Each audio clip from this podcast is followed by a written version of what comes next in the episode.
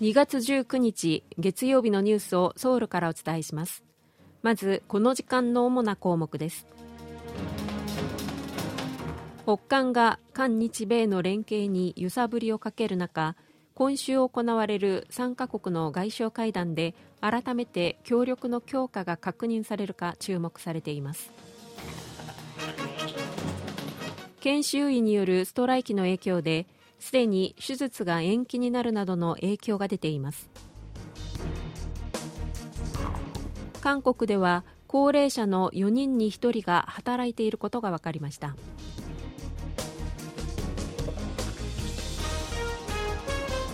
今日はこうしたニュースを中心にお伝えします。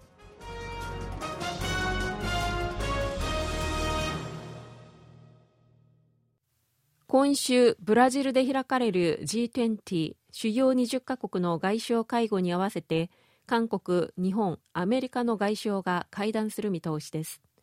北韓が韓国とアメリカに対する反発を強める一方で日本との関係改善に意欲を示す中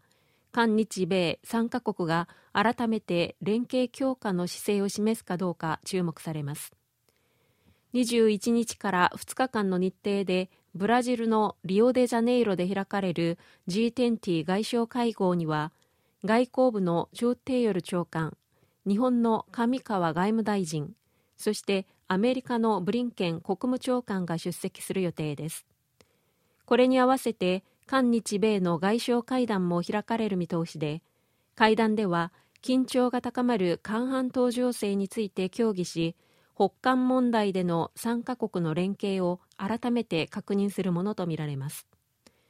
韓国政府としては日朝関係をめぐる最近の動きなどを踏まえ北韓問題における3カ国の連携に乱れがないことを確認したい考えです。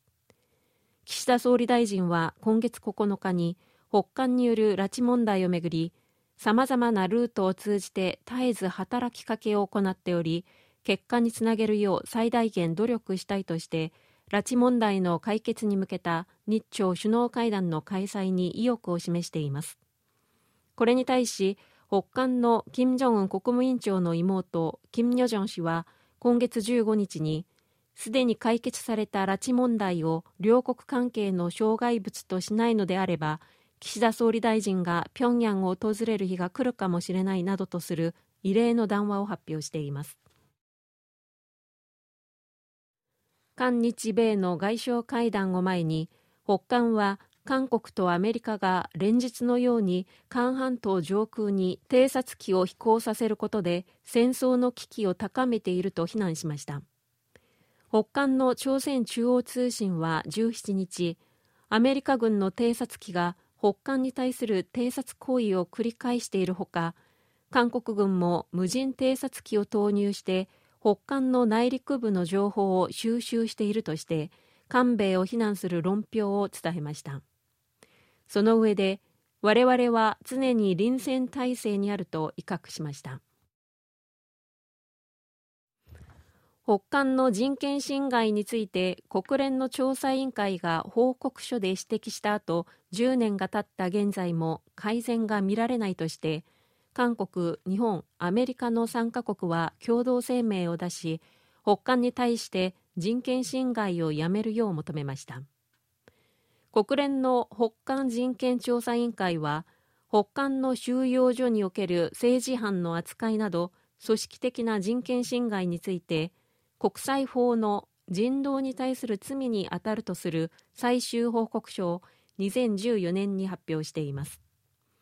発表から10年になるのに合わせて韓日米の国連代表部は現地時間の17日共同声明を出し北韓の人権状況に変化がないと批判しました。声明はまた難民の扱いについて送還した場合に迫害を受ける恐れがある地域には送り返してはならないという原則を守るよう各国に促しましたがこれは脱北者を北韓に強制送還しているとされる中国を念頭に置いたものとみられます。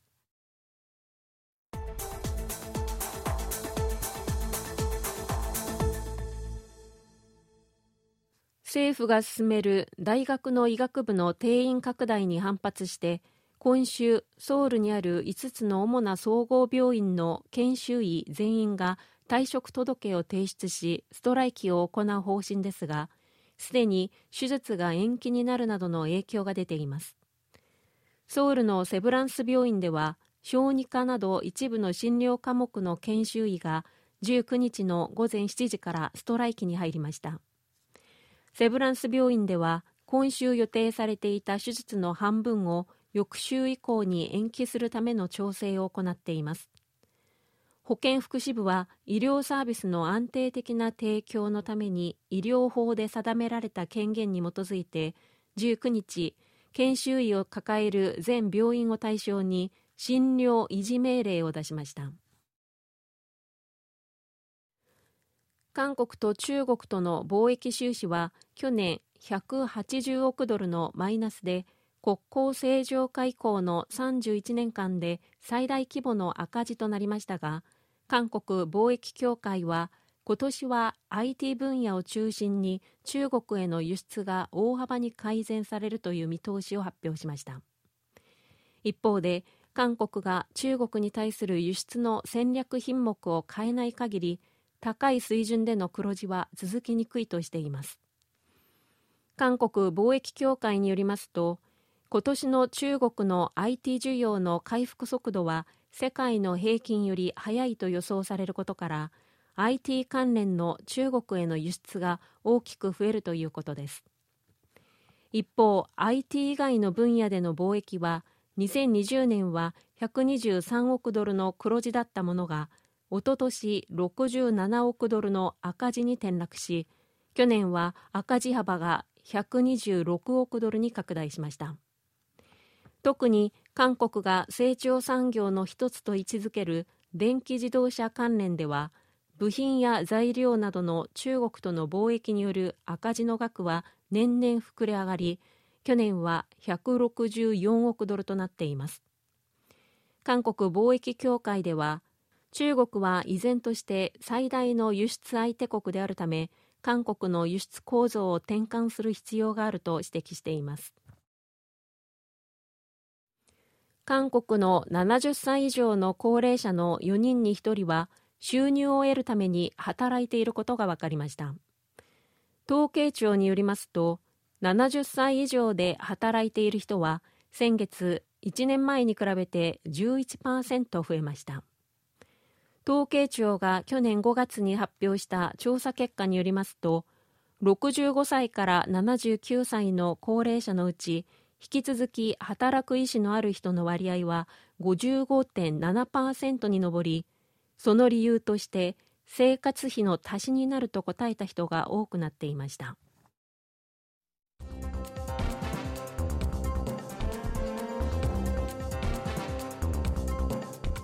こちらは韓国ソウルからお送りしているラジオ国際放送 KBS ワールドラジオです。ただいまニュースをお送りしています。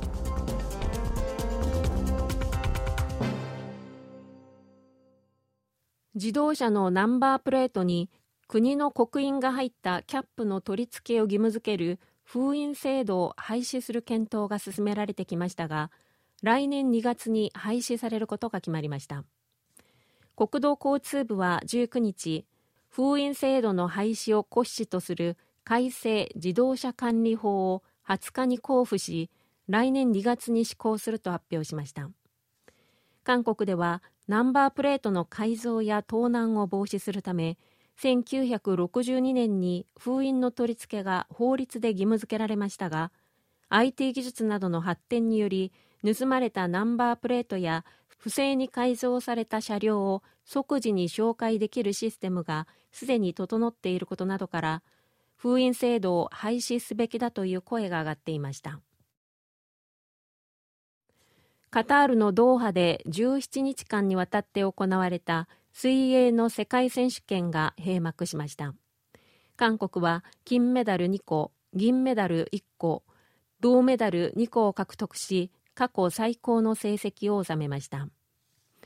男子競泳では200メートルと400メートルの自由形で優勝し韓国勢として初めて一つの競泳大会で金メダルを2つ獲得しました。